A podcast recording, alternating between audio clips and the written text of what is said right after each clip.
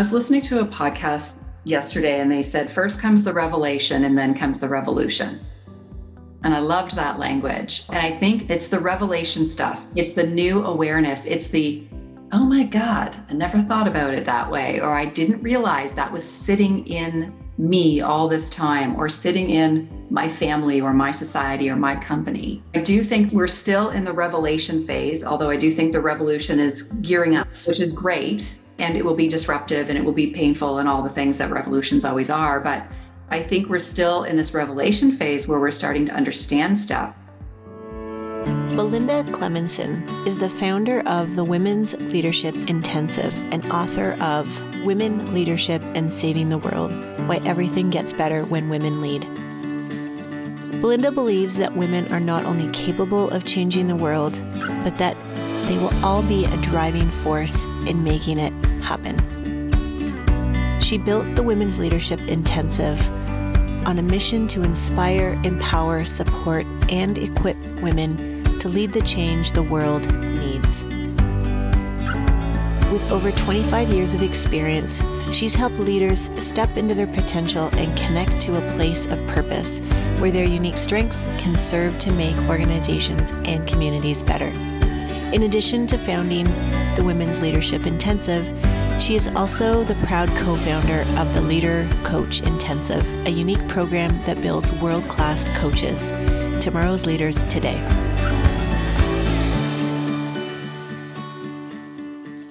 After reading Women, Leadership, and Saving the World by Belinda Clemmensen, I knew she would make a fabulous, fabulous podcast guest.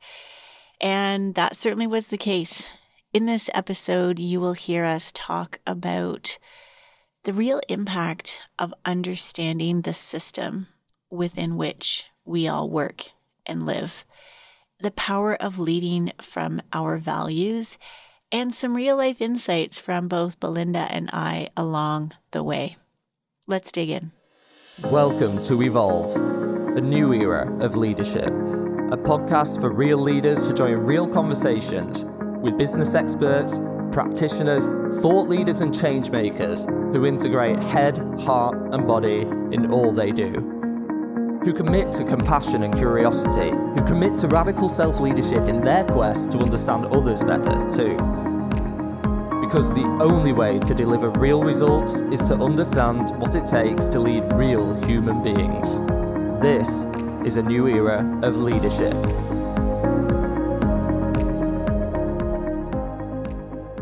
I'm Carolyn Swora, and this is Evolve, a new era of leadership. Welcome to Evolve, a new era of leadership. I'm your host, Carolyn Swora, and today I am joined by Belinda Clemmensen. Welcome to the show, Belinda. Thank you. I am so excited to be here and for this conversation. Yeah, you came into my world. Well, you came into my social media feed a few years ago, but when I had the chance to meet you a few months ago now, it was at a book club where we had the honor and privilege of having you speak to us and, and talk with us about your recent book, Women Leadership and Saving the World Why Everything Gets Better When Women Lead. Yes. It was interesting. And we could talk for hours. There's so many amazing points and perspectives in your book. But I want to start off by sharing, Belinda, right out of the gate. There were two quotes early in your book that I have on my highlight. I've got 15 pages of highlights, by the way. So, the first quote that stood out to me was You're living in a world that wasn't built by or for you, closely followed by the gender binary that is so deeply ingrained in our society creates a box for men too. I mean, right from the beginning, I was hooked into your book. So, can you just share a little bit, you know, maybe, well, those quotes in general? Like, why did you start out with that? Yeah, because I think it's so important for us to understand who built the systems that we live in because we assume they're built by and for everyone. And the fact is, that's not true. So, if you're a woman living in those systems, whether they're workplace systems or social systems or domestic systems, chances are you're feeling squeezed somewhere. You're feeling like, I have to work really hard to fit this system. There's probably some suffering there mm-hmm. somewhere along the way. There's probably some exhaustion and some overwhelm because you're working so hard to survive in a system that was not built by or for you. Yeah. And the history, especially in the Western world and many other places, obviously have sort of a different history. But there are some themes there, which are the powerful have written history, mm. right? And in the past, the powerful have always been men. And to this day, that persists. In the West, it's primarily white men and white men of a certain social class, yeah. right? And so they have set the culture. They have said, this is the way the world works because that's how the world works for them. Yeah. yeah. Right. And there are the rest of us trying to make our way or progress or gain a leadership position so that we can make an impact or feed our family. And we're, we're bumping up against the system all the time. And it's, it's so everywhere that we don't even notice it. And that's what stuck out for me. I wish I had understood that earlier in my life. I know I have spent more time in my life trying to fit into a system that wasn't built for me, not realizing that I could be myself and just play in a different system or try to create or influence a different system. It was such a powerful message. I hope more women, more young girls, more people start to understand that. I think, you know, when we don't understand that social context or a little bit more about the history of how we got to this place, then it's easy to question it as an individual problem. Am I not succeeding because I'm not trying hard enough? I'm not working hard enough. I'm not smart enough. And the reality is, there are lots of very hardworking, smart people who cannot succeed in the systems as they are today because the odds are stacked against them. Definitely, that includes women and any other equity deserving group out there. But more and more, we're seeing that the world isn't actually built for today's men either yeah. right? Built yep. for a model that most men are not living. Most men do not have a housekeeper slash stay at home partner looking after everything anymore. That's not most households. Yeah. Most men want to actually do caregiving work with their own children. Yep. Right. And feel boxed in by work and not able to do that. You know, so not only are the systems built not for women and other groups, they're not serving men very well anymore either. They're serving a very small number of men who sit primarily at the top, right? Who have yeah. the things that make the system go round. Yeah. And the rest of us are working really hard. And so I know that your organization, uh, the Women's Leadership Intensive, has programming for women specifically.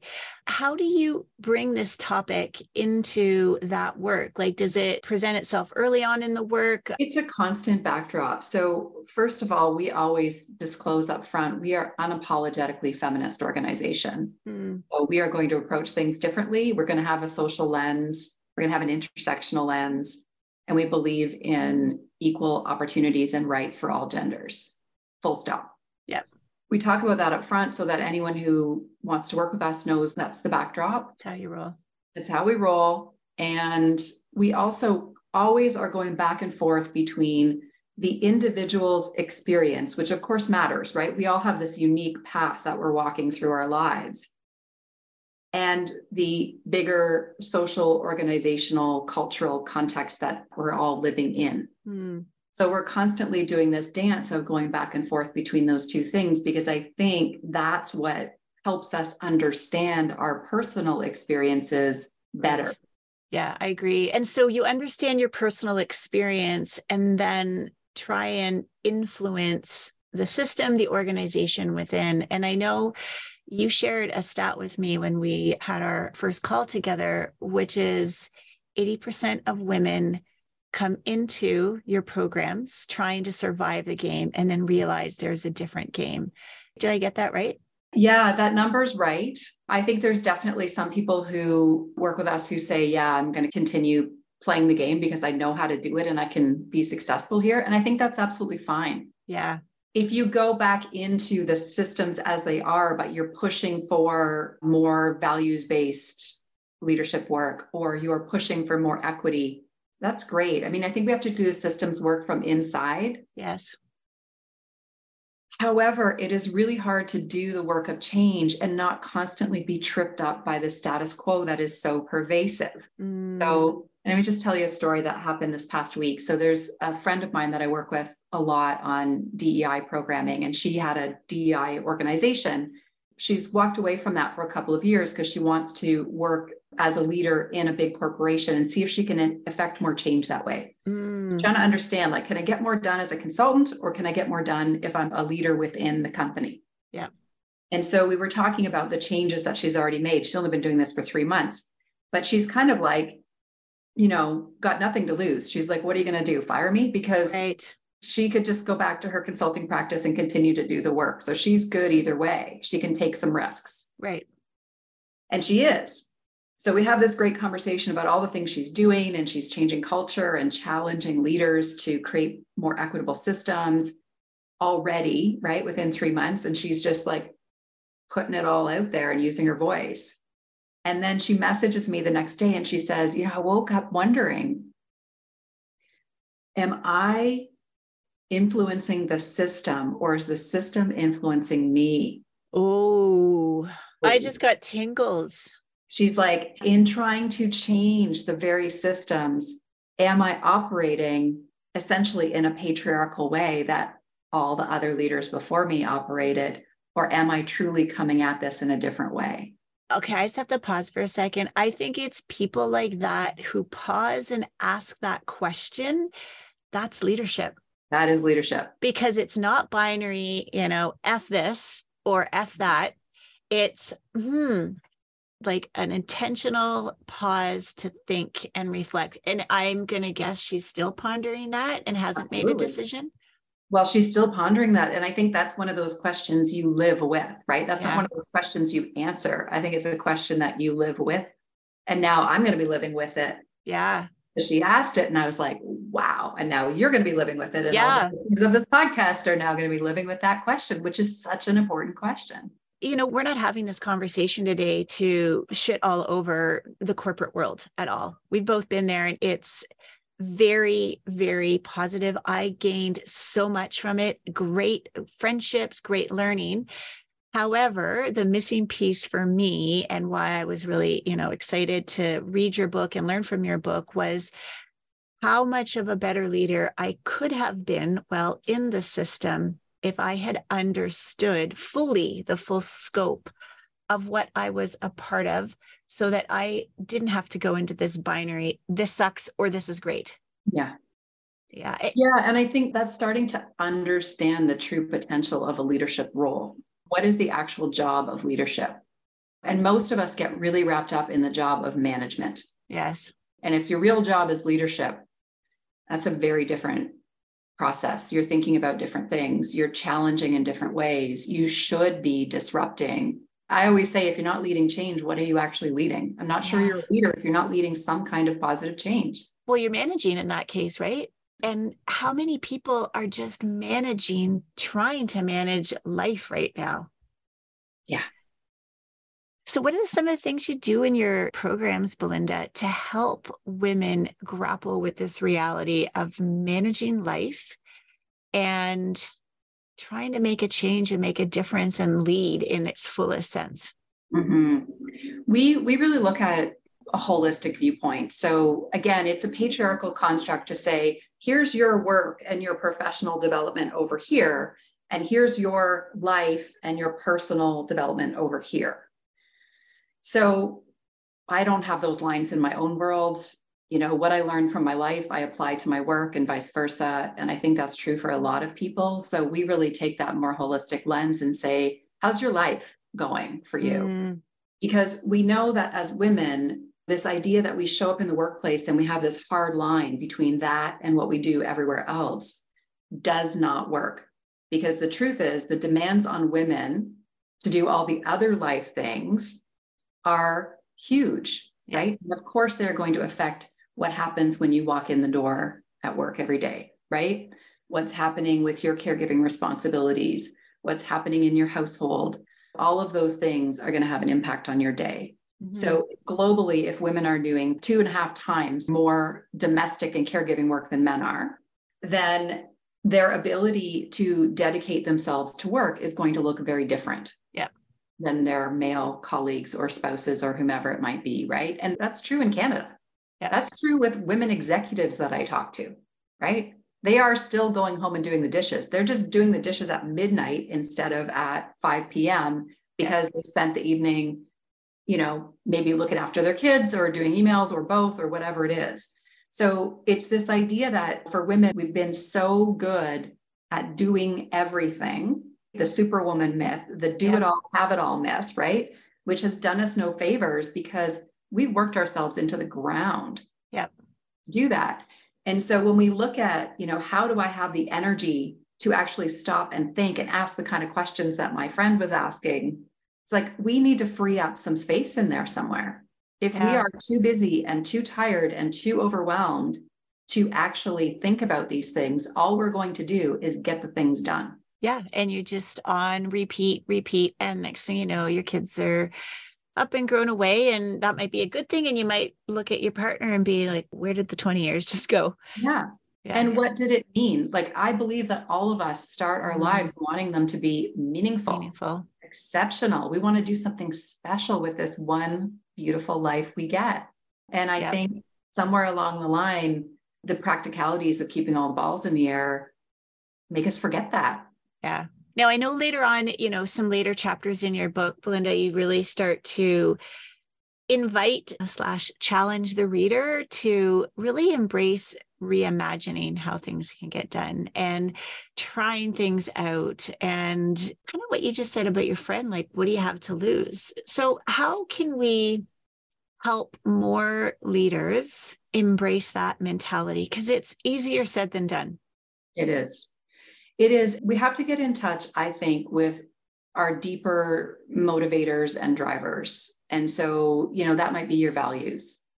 That might be the world that you want for your children or the collective children. There's a higher calling piece in there that is unique to each one of us, right? What is it mm-hmm. that motivates me to be willing to speak up for change, yeah. to be willing to do the work that it requires because it does take a lot of work, right? Yes. Consistent, showing up every day, challenging the status quo every day. I think we need to tap into the why that we each might have underneath that and keep that really top of mind as critically important. I think we talk a lot about the why, and organizations are talking about why and all this kind of stuff, but it's like no, that's actually that's the real reason it is. for all the things we do. So personally, I think we need to tap into that sense of purpose. How did you, you know? tap into yours? You lose it and you find it, I think. And that's yeah. how certainly and how how it's been in my life. Like there have been times when I felt incredibly in a place of purpose, you know? And then there have been other times when I've just been getting the things done mm-hmm. that needed doing. And I think it's a cycle. And we actually sort of teach this in our courses that the idea of, of purpose isn't just a constant state. Yes. Right? We're evolving all the time. So, what felt like purpose to me in my 20s didn't feel like purpose to me in my 40s. And what feels like purpose to me now in my 50s might not when I'm in my 60s. Yeah. Because the world changes, as do I. And so, what the world needs is different. And also, what matters more to me is different as we go. Yeah. And so we lose it and find it. And I think it's being attentive to that process and knowing that it's cyclical yeah. and that it is okay if we don't feel it right now. Maybe you feel like you're just grinding it out. Maybe you feel like you're lost and you have no freaking clue what's next. Yeah. Maybe you're just imagining all kinds of things, but you don't know what to do about them yet. It's all part of the cycle. It's all part of the process. It helps us get there. And that is such a concept. I mean, we'll call it feminine energy, we can call it flow, intuition. Like I'd say the yin to the yang that many of us lose touch with. And so I really appreciate that you talk about it as a cycle. I, I know for me, I can really idealize. And if I have to have a purpose, then it became like, oh my gosh, it, you know, it needs to be a flashy neon sign everywhere I go. Belinda has just given us all permission to turn off that neon sign and let it flow through those different cycles of where you're really connected to it or transitioning into like a new era of life and maybe finding something that's a bit different. And that's okay too. Yeah, we always talk about like capital P purpose, like the neon sign purpose mm. that you're talking about here, but also like small p, lowercase p purpose, which is just the day to day applying what we have to offer to, to meet some need. Yeah.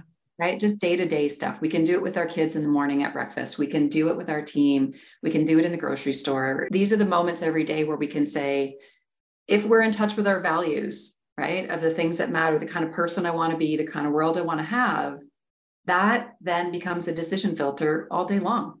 Yeah. yeah big or small decisions. And then what do you see in leaders? So they take that, they have that sort of connected to the big P and little p. How does that translate into the office and into the workplace then, based on your experience with your? Such a good question. I mean, in so many ways, but I think the one that's really standing out for me lately is that they already know. They already know the things that they think are right and the things that they think are not. Mm. When they see it happening, when they see it unfolding, either at the big, like corporate level or in the little interactions that happen around them every day. I think it's developing the skill of acknowledging what you already know, trusting it, right? That it is valid. Yep. Finding ways to help you affirm that trust, right? So that's like mm. supportive communities and people who will nod their head and go, Yeah, I see that too. Yeah. I get what you're saying. And then developing the voice and the confidence and the skills then to do something mm. with it and about it. That's sort of what I'm hearing. And it's the foundation to reimagining what can happen at work. Yeah. And that's, I think, where the social context piece comes back in, because if we understand the systems better, then we can start to say, okay, what would a different system look like? Mm. Which is exciting to me. And that's a social experiment because we could whatever it was, Milton Friedman came up with the idea about corporations' only job is to deliver shareholder return. However long ago that was, yeah, we've been sticking with that playbook ever since. That's just one idea uh, from yeah. one person. Yeah, I mean, human creativity is vast. We can come up with something much better much than more. that. Yeah. Well, and that was built on an economic system built by Adam Smith and friends that was very focused on a certain persona as well. So, An economic system which didn't count any of the work that women did ever. No, no. So plug in for a great book uh, called who Cooked Adam Smith's Dinner by Katrine Marçal. Maybe she'll be on the podcast someday. But yeah, that book opened my eyes. And when I was reading yours too, Belinda, I'm guessing you've read that book too. I think oh, you yeah, quoted her. Yeah. It really, again, it helped me be knowledgeable. And I really want to make this clear for all of the listeners. This is not about this divisive everyone against the white man and I'm saying everyone, I'm just, eh, eh, that's probably a little bit too flippant, but like, you know, women against men or white women against men. Like, it's really about how can we have a deeper level of compassion and empathy to understand that not all experiences are the same. And if that's the case, then how can we reimagine how we can collectively get shit done together at work? I mean, that's kind of it, isn't it?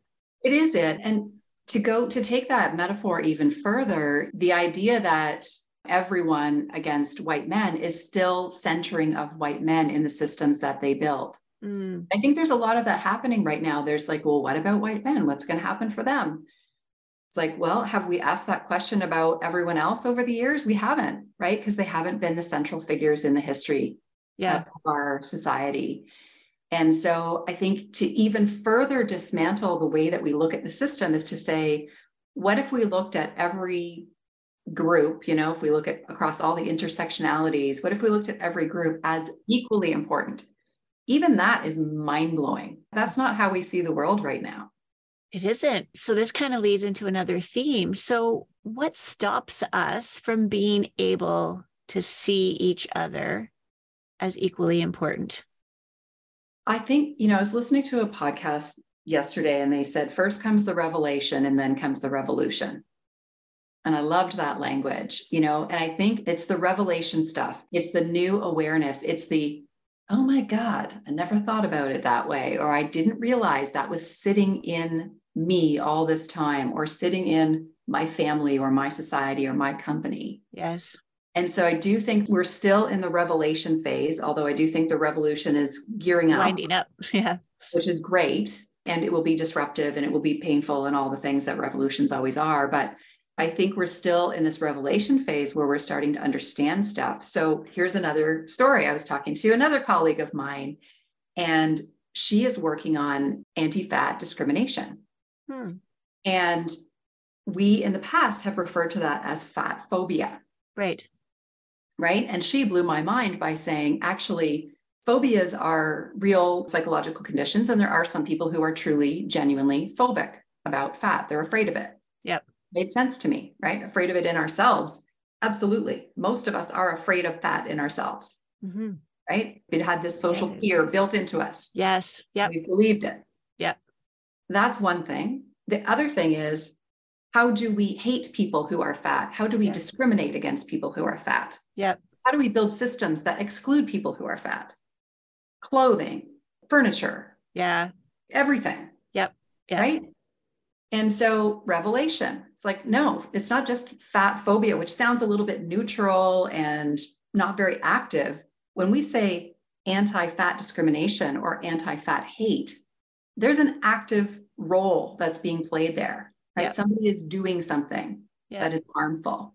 And I think it's important that we start to shift our minds to honest language about these things like what is actually accurate here yeah well and language is a big piece of this too if we look at just common vernacular common things and of course i'm saying not uh, so common and i can't think of one off the top of my head i think of like wargaming for example i remember back in some of my old days that's what we would do to like plan against the competition let's fight the enemy or let's fight the competition.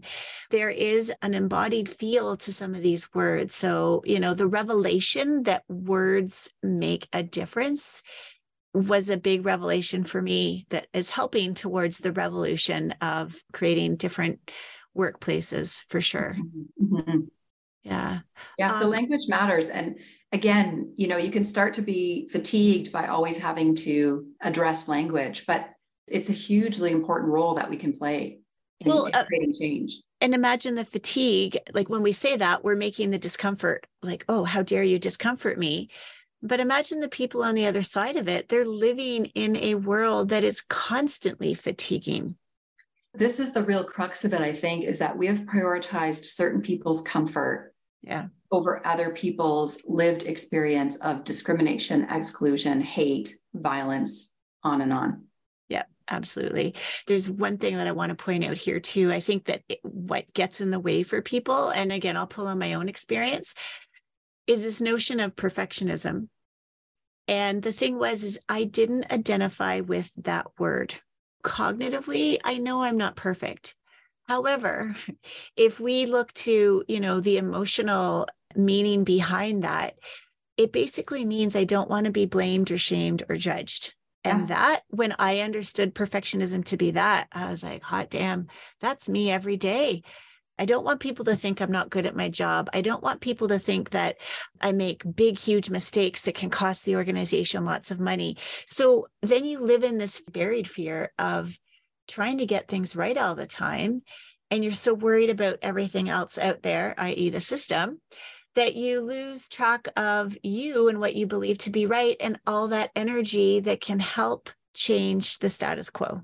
And this is why, you know, perfectionism is a tool of the patriarchal white supremacy. Mm. Absolutely. It's a brilliant tool. It keeps everybody really busy and really quiet because they're so busy working on their own perfection, unattainable goal, and actually not that interesting, really, when you start to think about it. And thus, we are foot soldiers of maintaining the systems and status quo. Again, if we go back to the anti fat discrimination example, how much of women's energy, money, time, mind share has gone into avoiding fat? Oh, I hear you. Yep. Right. Socially, if we remobilized all of those resources, we would have solved climate change by now. Yeah. We would have solved income disparity by now. We would have solved and everything by now. yeah. Yeah. Not to mention what it's doing to the younger generations. And I celebrated my 50th last year. And I've said this to many people over the past several months. I'm like, I'm done. I am done with the body shaming or the quiet pretending I don't care, but then really caring inside. Like, yeah. no, this is who I am. I don't care anymore. There's so much more out there. And yes, it's a little bit broader than it used to be, but who cares? The perfectionism is much lowered, but the heart and the ability and the embodiment is so much bigger and amazing. And this is like, again, I go back to this, you know, we have one life, right? And do you yeah. want to live it from the inside out and really feel what you just described? We want to really feel our own lived experience, our own sensory experience in the body that we have, you know? It's like that's a beautiful thing. And I agree. When I think about getting to that point in our 50s, with any of these things, I always think, okay, how can we extend the runway? How can we help other people, other women get there sooner? Right. So they don't have to wait so long. Cause I look back at all the time I wasted. I know. That's an interesting question.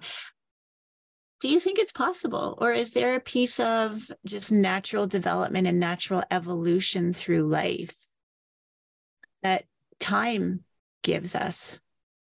Yes, to both, I think. So, yes, I do think there is an evolution and a wisdom and a comfort in our own skin that does come over time.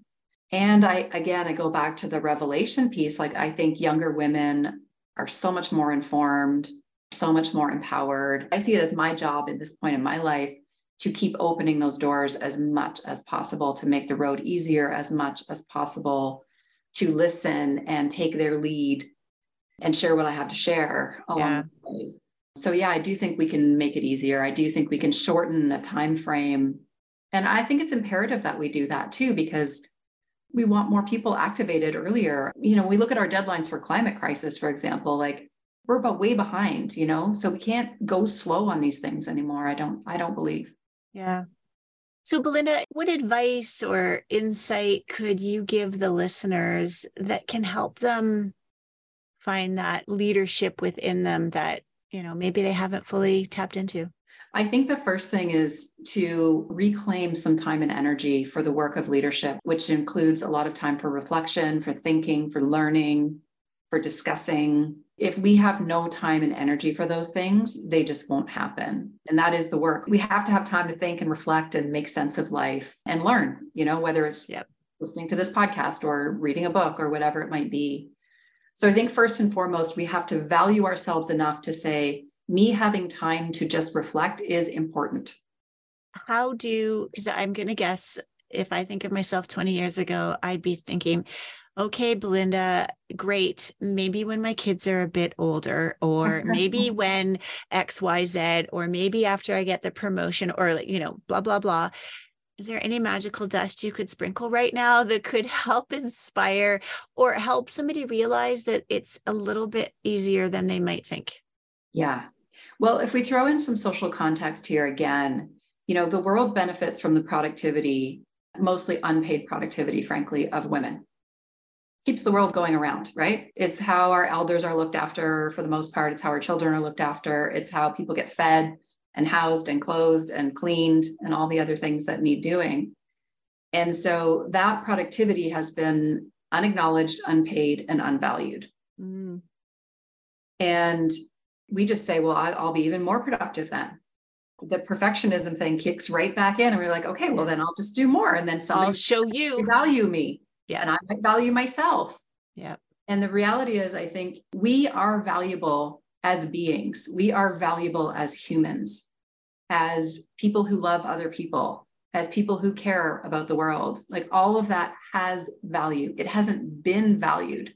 Yeah. But it has value. And somewhere along the way, we have to stop the machine and say, no, I will value myself enough to say that me being able to think, me being able to go for a walk, me being able to not attend that meeting or whatever it might be, I am enough, you know? Yeah. And then we also, I think, have to do the work of rejigging all the systems around us to start educating other people that no, I actually am enough and I don't have to be constantly producing for you and everyone else mm-hmm. in order mm-hmm. to have value here. When you say the systems around us, can you just give us an example of what that means? Yeah. I mean, first and foremost, I always say equality begins at home, right? Mm-hmm. So, how's your family system operating? Are you doing the invisible labor? Are you doing two and a half times more that, the, that the World Health Organization says we're doing? Or UN Women says we're doing? Because yeah. if you are, that has to change. Yep. You cannot embrace the work of leadership if you are not giving yourself any time and space to be a leader. Yeah. So if you're spending all your time doing all of that invisible labor, that needs to change. So you got to make it visible yeah. first and foremost, right? To yourself. Yeah. Half of us don't even realize all the things we do. Yep. To yourself and to all the other people in your household. And then start to redistribute the work. And that's essentially what UN Women is calling for is redistribution of household work, caregiving work, mental load. Yeah. You know, I know when load. One thing I did when my boys were really quite young, we were in a family situation that was that was really tough and challenging and it was just the three of us for a few years. And i remember overtly saying to the boys the three of us have to make this work. We didn't want your dad to not be in our lives and he passed away. And so it's the three of us. They were four and five so what did that translate into is it translated into them learning how to get breakfast they made their lunches. We would go grocery shopping together and make lists. And it did mean that if they didn't feel like making their lunch some days, then they were going to have to learn what that felt like. And mom didn't support it, but mom wasn't going to fly in. And I mean, I hated making lunches too. I had my own challenges to make my own lunches.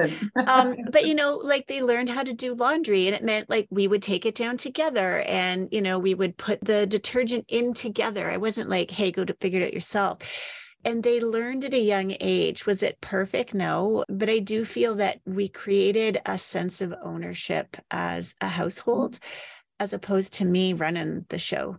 And what a gift to your boys, right? Because yeah. they now not only know how to do those things, they can take pride in the fact that they are contributing yeah. in a meaningful way to their own home, to their own household and family, which is brilliant and so important for self esteem and confidence and sense of self.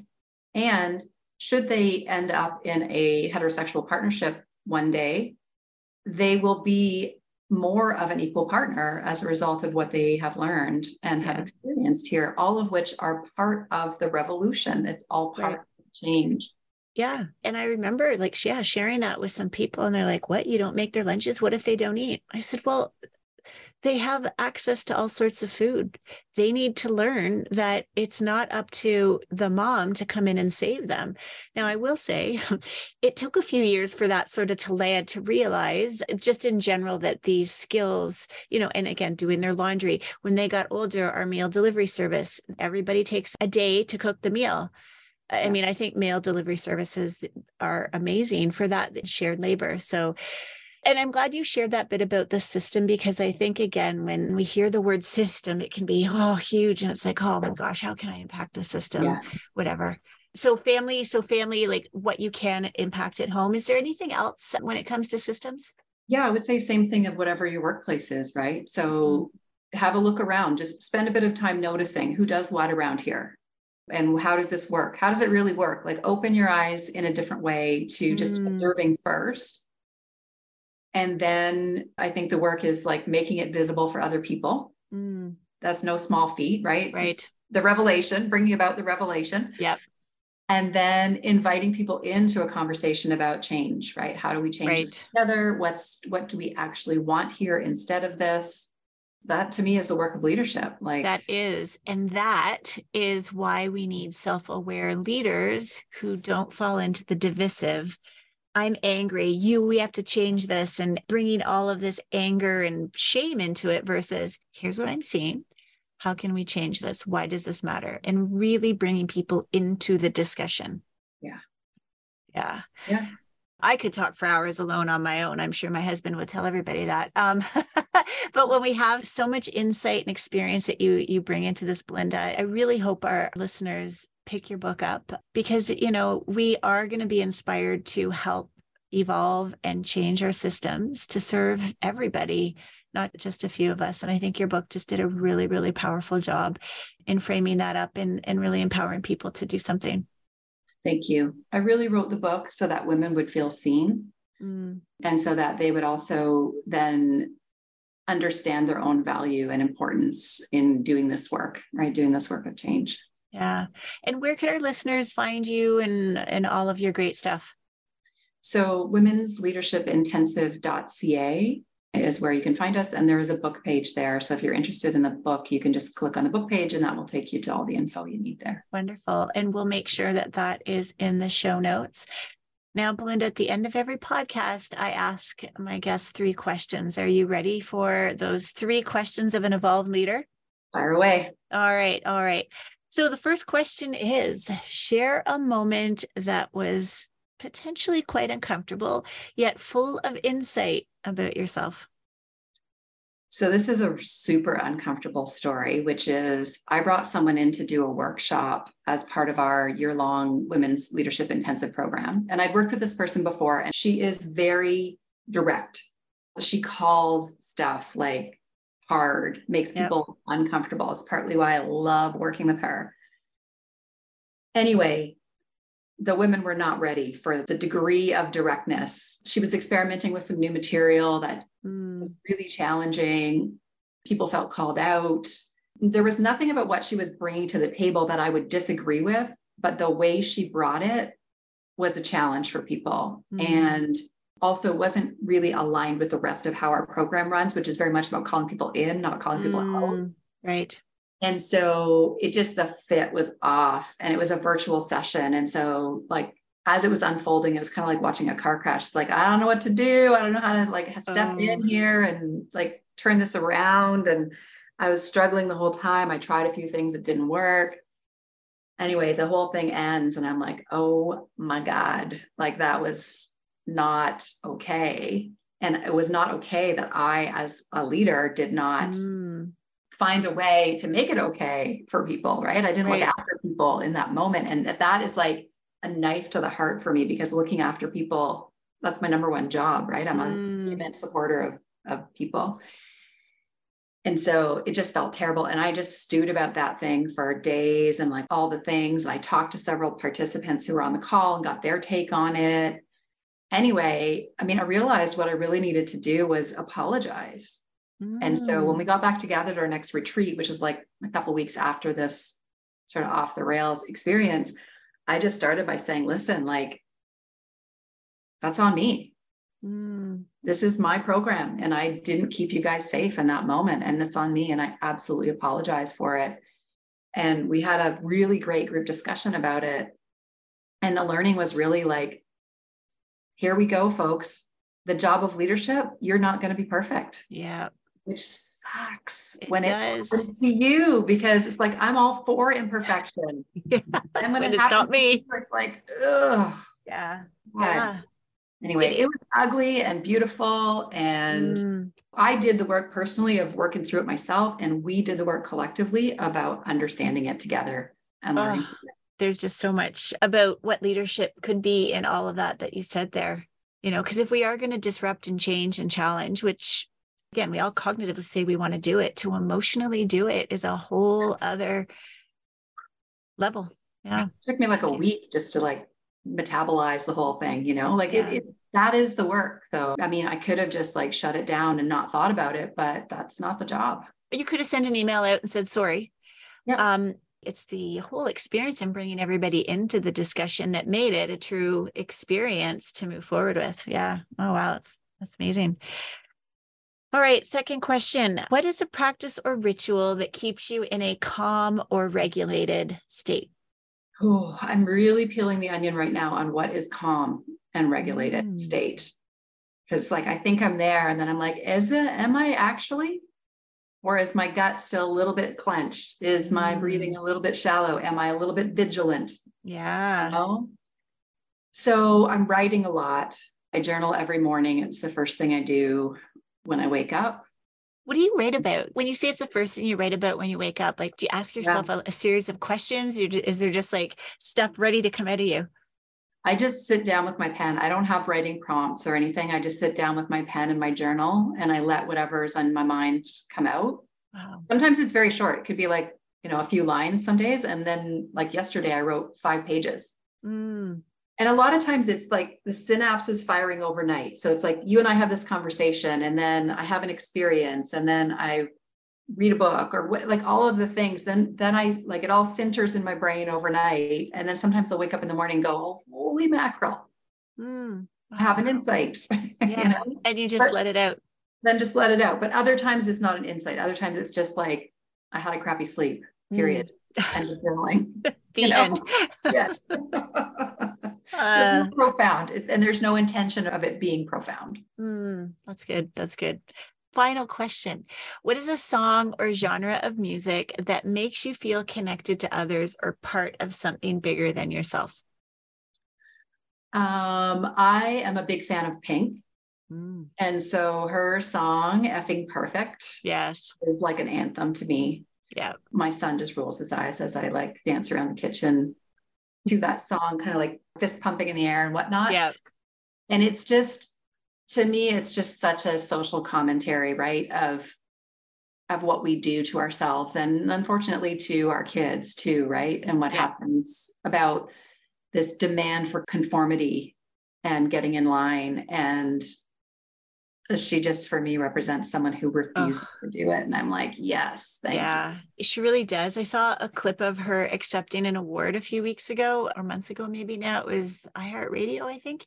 And she got up there and she just basically said like my life's work is to help us be vulnerable and you can either like it and that's fine or not like it and that's fine but i'm not stopping and Yay. she just does it with like so much conviction, but so much like take it or leave it. Yeah, I think that's why she resonates with so many people, regardless of gender. I mean, obviously, there's certainly, I'd say, when I go to her concerts, and I do go to all of them, there's just a shared connection that she builds with everyone, which is yeah. you're all amazing. Mm-hmm. Yeah. yeah.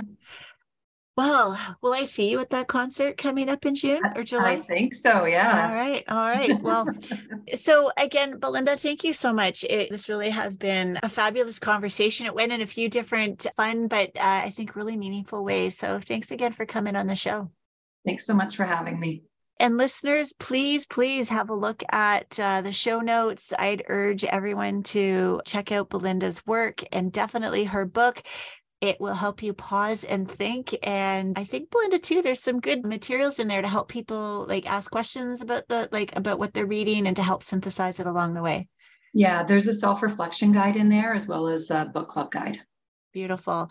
All right. Well, thanks again for, for coming on the show, Belinda. And for all the listeners out there, thanks for listening. Really appreciate you tuning in every week. On the website of Belinda's organization, the Women's Leadership Intensive. It states who they are. And this statement, I'm going to leave with you. If you found your way here, you're looking for a different kind of leadership. If you've listened to this conversation, I hope you have found ways to embrace that different kind of leadership. It's really hard right now to do all the things that we want to do at home, at school, at work, in our communities. And to find it is not easy.